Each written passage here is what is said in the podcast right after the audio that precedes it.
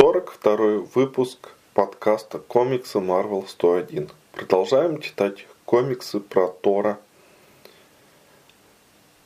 На этот раз «Путешествие в тайну» номер 90. Тор против сверхсущества из космоса. На планете Ксарта по космопорту идет военачальник Угард с сыном Зана. Инопланетяне выглядят как древние монголы. Сын еще не участвовал в битвах, но не хочет подвести хитрого и жестокого отца. После этой битвы военачальник передаст свою должность сыну. Гигантский космический флот Ксарты полетел на завоевание. А в это время Тор переживает, что боится только усмешки красивой женщины. Но Тор собирается завтра рассказать Джейн тайну личности и о своих чувствах. На следующее утро доктор Блейк позвал медсестру Джейн на серьезный разговор. Внезапно началась гроза. И тут же доктор видит огромное изображение лица Одина. И Один запрещает раскрывать личность Тора. По словам Стэнли, окружающие не видят и не слышат Одина во время таких разговоров. Джейн подумала, что Блейк испугался грома, а тот сказал, что не хотел сказать чего-то важного и ушел по делам. Потом Джейн стала мечтать, что Дон Блейк не станет храбрее ее идола Тора. На улице скандал. Власти приказали пешеходам ходить по тротуарам. Вдруг появляется куча абсурдных городских законов. Начинают клеить рекламные плакаты на жилые дома. Запрещают бесплатно лечить людей и так далее. Так как Дон Блейк добрый человек, то иногда он лечит бедных бесплатно. И за это на него подали в суд. И его медсестра Джейн Фостер вдруг заявляет, что все правильно и что бедным так и надо, если у них нет денег на врача, пусть и дальше болеют. И Джейн отказывается работать на мягкосердечного дурака и увольняется. У Тора появились вопросы к мэру Харрису, и Тор полетел к нему, так как считает мэра своим другом. Но в офисе мэра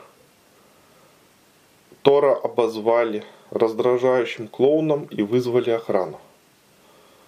Тор не захотел, чтобы его арестовали, и улетел подальше от мэра. Новая способность Тора. Молот Тора хранит в себе воспоминания о прошлом Тора. В них Тор нашел слова Одина, что всегда нужно искать простейшее и самое очевидное объяснение.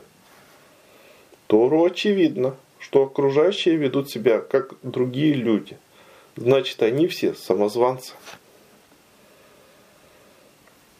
Тор облетел весь город и нашел космический корабль, спрятанный за ветками деревьев. Тор положил молот и начал обыскивать обшивку корабля в поисках дверей. Но внезапно Тора примагнитило к кораблю, и так он простоял минуту без молота и стал хромым врачом.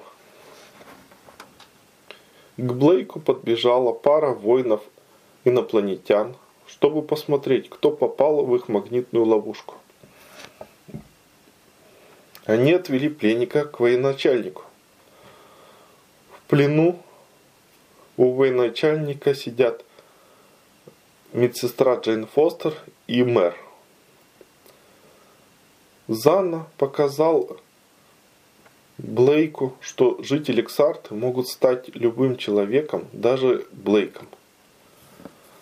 Цель инопланетян – заменить всех важных людей на Земле, чтобы они принимали глупые законы и устроили хаос к прилету армады Ксарта.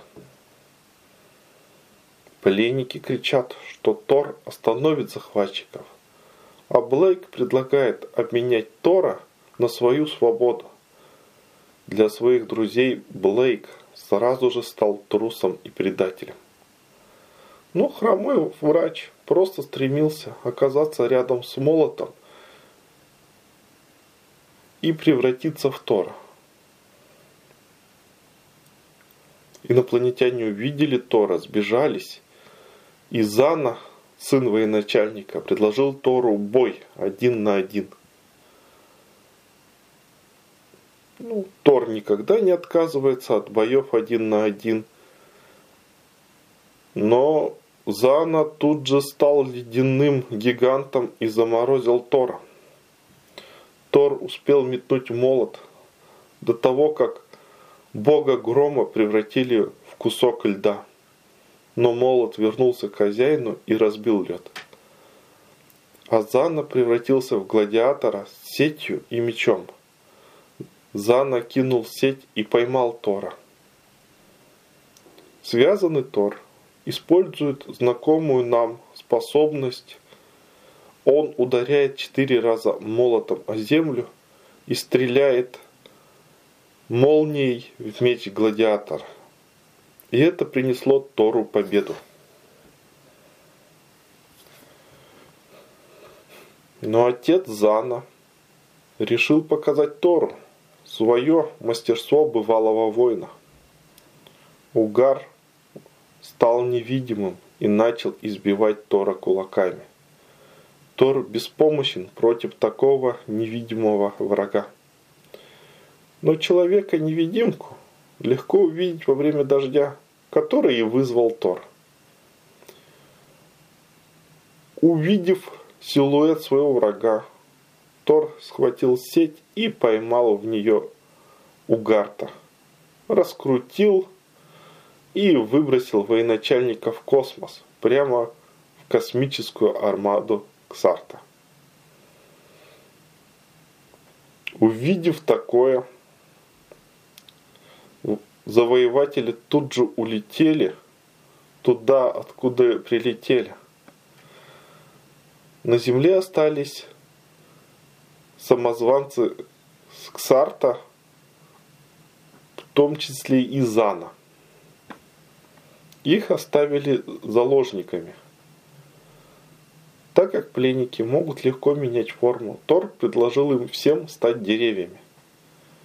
Так как деревья не могут думать, то и деревья-самозванцы не догадаются превратиться в что-то другое. Когда вопрос с инопланетянами был решен, Тор заступился за Дона Блейка перед мэром и Джейн Фостер. Тор заверил, что хромой врач никогда не предавал Тора и лишь притворялся предателем. Джейн поверила Тору на слово, но так и не поняла, чем именно трус помог храброму богу. Конец комикса.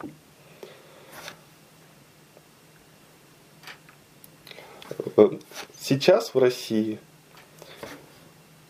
пешеходы ходят по тротуару, на домах клеют рекламные плакаты. За лечение у врача надо платить. Какие простейшие и очевидные выводы можно из этого сделать?